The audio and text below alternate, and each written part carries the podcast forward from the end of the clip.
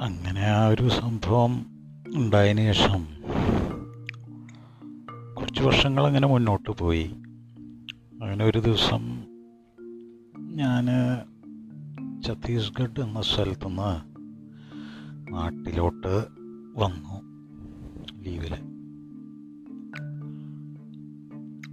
എന്റെ ഒരു സുഹൃത്ത് എന്നെ വിളിച്ചിട്ടുണ്ടായിരുന്നു ആ വെക്കേഷന് അവൻ നോയയുടെ ഭാഗത്ത് ഒരു നേഴ്സായിട്ട് വർക്ക് ചെയ്യുക അവനപ്പോൾ നാട്ടിലോട്ട് വരുന്നുണ്ട് എന്ന് പറഞ്ഞു. അപ്പം എന്റെ വീടിന്റെ അവിടെ നിന്ന് ഒരു ഒന്നൊന്നര കിലോമീറ്റർ ദൂരമേ ഉള്ളൂ അവന്റെ വീട്ടിലേക്ക്. ഒരു വലിയ വീടാണ് അവന്റെ അവന്റെ അച്ഛനും അമ്മയൊന്നും അവന്റെ ഒപ്പം ഇല്ല. അവൻ പുതിയതായി എടുത്തൊരു വീടാണ് കല്യാണം കഴിഞ്ഞിട്ടില്ല അവൻ.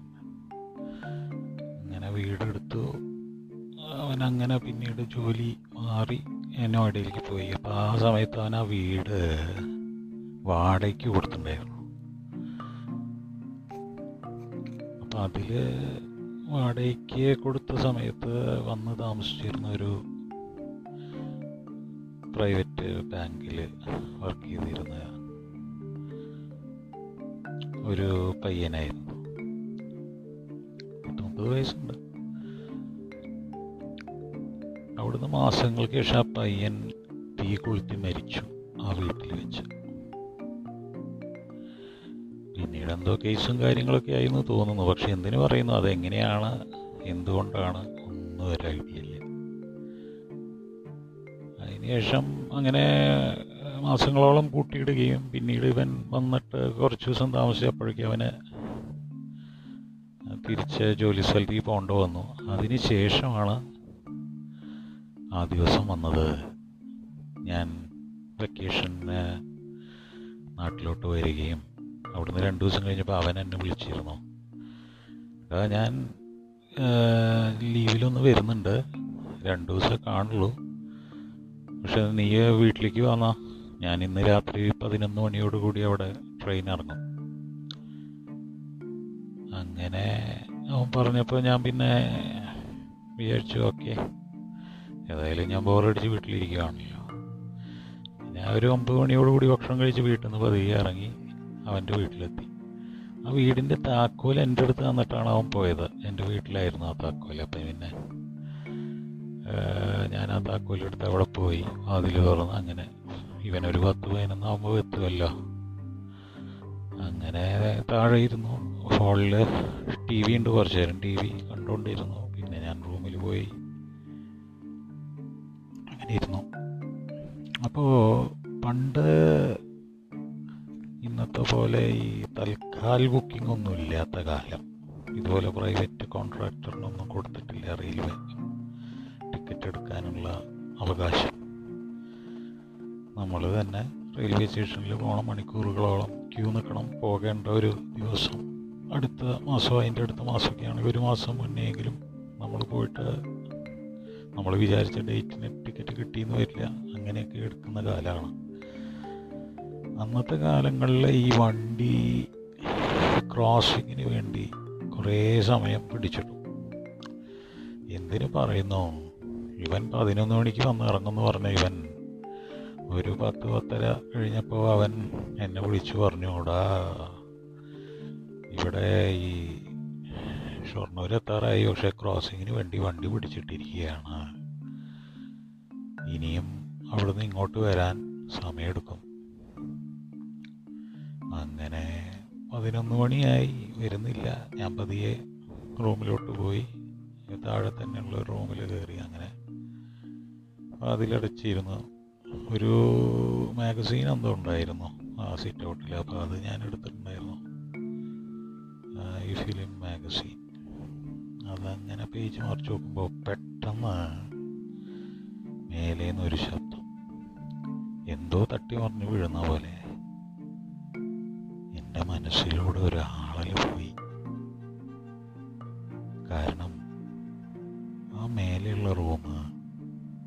അവിടെയാണ് ആ ബാങ്കിൽ ജോലി ചെയ്യുന്ന ക്ലർക്ക് അന്ന് താമസിച്ചപ്പോൾ പെട്ടെന്നിരിക്കുന്നതൊക്കെ സംഭവിച്ചത്.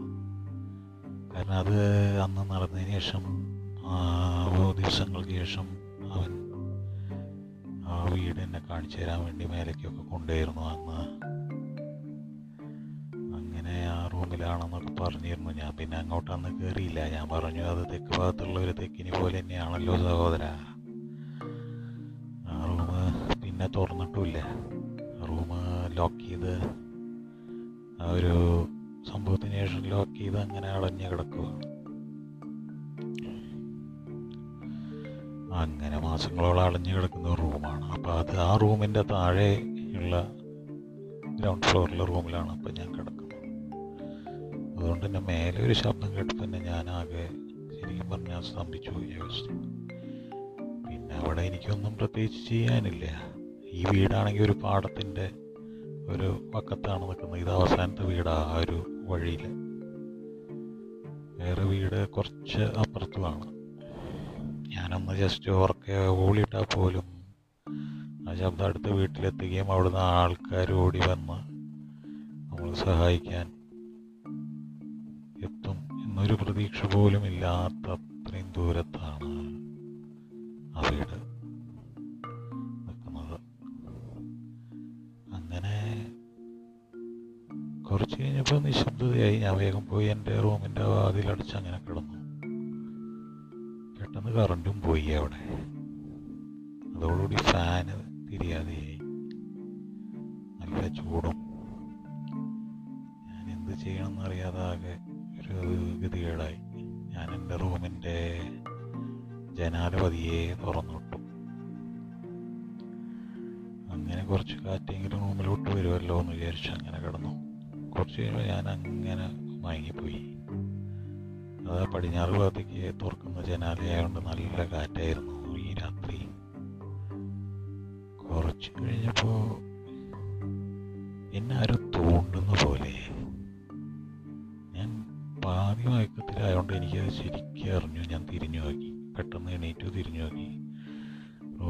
കറണ്ടൊന്നും വന്നിട്ടില്ല. റൂമിൽ ഒരു അനക്കുമില്ല ഈ പുറമേയുള്ള നിലാവിൽ ആ റൂം അത്രയും വ്യക്തതയില്ലെങ്കിലും നമുക്ക് ക്ലിയർ ആയിട്ട് എന്ന് പറയാൻ കഴിയില്ലെങ്കിലും ഒരു അവ്യക്തമായിട്ടെങ്കിലും കാണാം. അപ്പോൾ അവിടെ വേറെ വല്ലവരും ഉണ്ടെങ്കിൽ നമുക്കത് കാണാനും കഴിയും. പക്ഷെ അവിടെ ആരും ഉണ്ടായിരുന്നില്ല. ഞാൻ വീണ്ടും അവിടെ എന്റെ അന്ന് ഈ മൊബൈൽ ടോർച്ചോ മൊബൈൽ ഒന്നും ഇല്ലാത്ത കാലമാണ്. അപ്പോൾ അന്ന് എന്റെ കയ്യിലാണെങ്കിൽ ഒരു എമർജൻസി ലൈറ്റോ ടോർച്ചോ ഒന്നുമില്ല. ഞാനിത് പ്രതീക്ഷിക്കുന്നുമില്ലല്ലോ. ഇവനുണ്ടാവും. അപ്പോൾ പിന്നെ കമ്പനി അടിച്ച് അങ്ങനെ ഇരിക്കാമെന്നല്ലേ നമ്മൾ പ്രതീക്ഷിക്കുന്നുള്ളൂ. അങ്ങനെ എന്തിനു പറയുന്നു? ഞാൻ കുറച്ച് നേരം ഇരുന്നു കട്ടില്ല. വാതിലൊന്നും തുറക്കാൻ പോയില്ല. ജനവാതിൽ നോക്കുമ്പോൾ ജനവാതിലും തുറന്ന് തന്നെയാണ് കിടക്കുന്നത്. ഞാനങ്ങനെ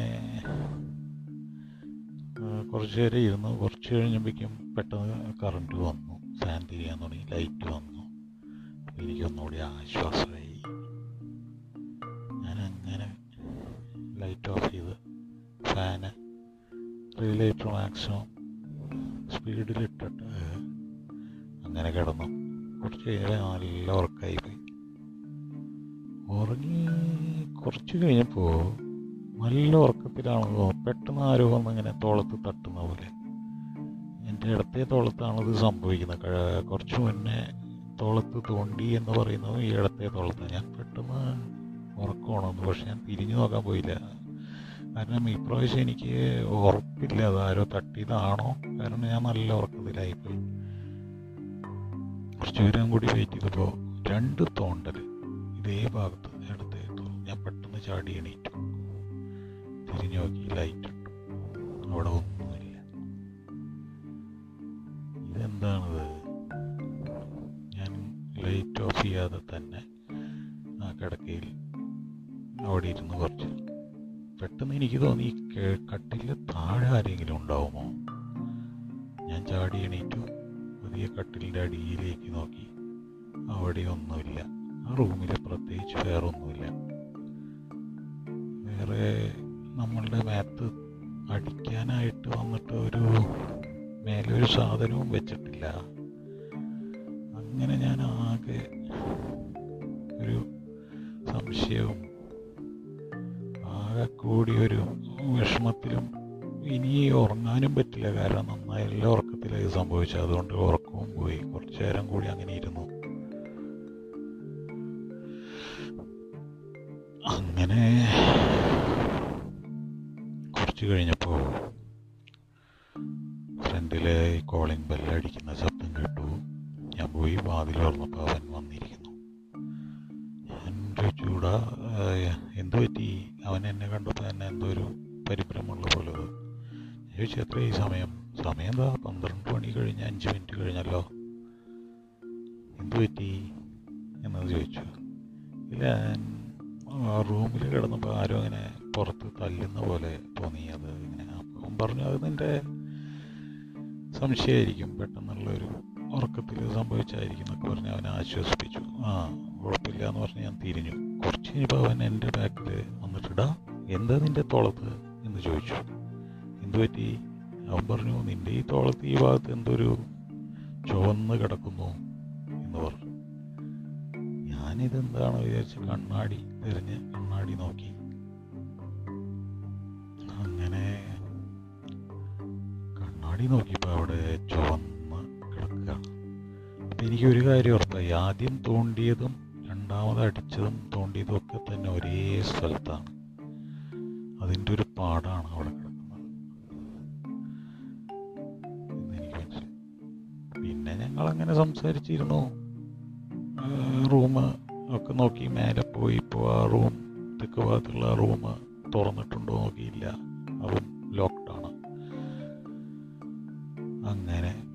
ഞങ്ങൾ കുറേ നേരം ചീട്ടെല്ലാം കളിച്ച് അങ്ങനെ ഇരുന്നിട്ടാണ് ഞങ്ങൾ അവിടെ കിടന്നുറങ്ങുന്നതൊക്കെ ഏകദേശം പുലർച്ചയായി മൂന്ന് മണിയൊക്കെ എന്തുവാണ് കിടന്നുറങ്ങി അങ്ങനെ. പ്രത്യേകിച്ച് ഒരു സംഭവമില്ലാതെ നൈറ്റ് അങ്ങനെ വേറെ ഒരു വിഷയമില്ലാതെ അങ്ങനെ കടന്നുപോയി. അങ്ങനെ വർഷങ്ങൾക്ക് ശേഷം വർഷങ്ങളല്ല മാസങ്ങൾക്ക് ശേഷം ഞാൻ എന്റെ ജോലി സ്ഥലമായ ചെന്നൈയിൽ ജോലി ചെയ്യുമ്പോൾ എന്റെ വീട്ടിൽ നിന്ന് ഒരിക്കൽ വിളിച്ചിട്ടുണ്ടായിരുന്നു. അപ്പോൾ വീട്ടിൽ നിന്ന് വിളിച്ചപ്പോൾ പറഞ്ഞു ഇങ്ങനെ നിന്റെ കൂട്ടുകാരൻ ശിവദാസൻ കഴിഞ്ഞ ആഴ്ച ഒരു ആക്സിഡന്റിൽ ഇങ്ങനെ മരിച്ചുപോയി നോയിഡയിൽ വെച്ച്. അപ്പം ഞാൻ അപ്പോഴാണ് ഞാൻ ചോദിച്ചു കഴിഞ്ഞ ആഴ്ച എന്ന് പറഞ്ഞാൽ എന്നാണ് ഞാൻ അറിഞ്ഞില്ലല്ലോ? പറഞ്ഞില്ല. അവന്റെ ആരും അവന്റെ വീട്ടുകാരും വിളിച്ചുമില്ല. അത് അറിഞ്ഞുമില്ല. ആ കഴിഞ്ഞ മെയ് ആറാം തീയതിയാണ് മരിച്ചത് അപ്പോഴാണ് ഞാനിങ്ങനെ പതിയോ എന്റെ ഓർമ്മകൾ ആ മാസങ്ങൾക്ക് മുന്നേയുള്ള ഒരു ദിവസം നേരത്തെ പറഞ്ഞ അവന്റെ വീട്ടിൽ കിടന്ന ആ ഒരു ദിവസത്തേക്ക് ഇങ്ങനെ പോയപ്പോഴാണ് എന്റെ മനസ്സിലൂടെ ആ ദിവസത്തെ ഡേറ്റ് തെളിഞ്ഞത്. മെയ് ആറ്. അതെ കഴിഞ്ഞ വർഷം. ഇതേ ഒരു മെയ് ആറിനാണ് ഞാൻ അവന്റെ വീട്ടിൽ കിടന്നത്. ഞാൻ വീണ്ടും വീട്ടിലോട്ട് പണ്ട് മൊബൈൽ ഫോണില്ല ലാൻഡ് ലൈൻ ആണല്ലോ ലാൻഡ് ലൈനിൽ വിളിച്ചു ചോദിച്ചു. അതല്ല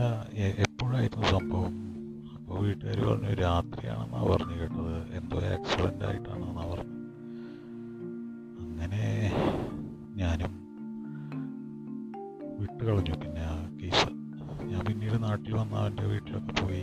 അപ്പോൾ അങ്ങനെ അന്വേഷിച്ചപ്പോഴാണ് അറിഞ്ഞത് രാത്രി പന്ത്രണ്ട് മണിക്കാണ് ഈ സംഭവം നടന്നത് നോയിഡയിൽ അപ്പോൾ മെയ് ആറും രാത്രി പന്ത്രണ്ട് മണിയും എന്റെ ജീവിതത്തിൽ മറക്കാൻ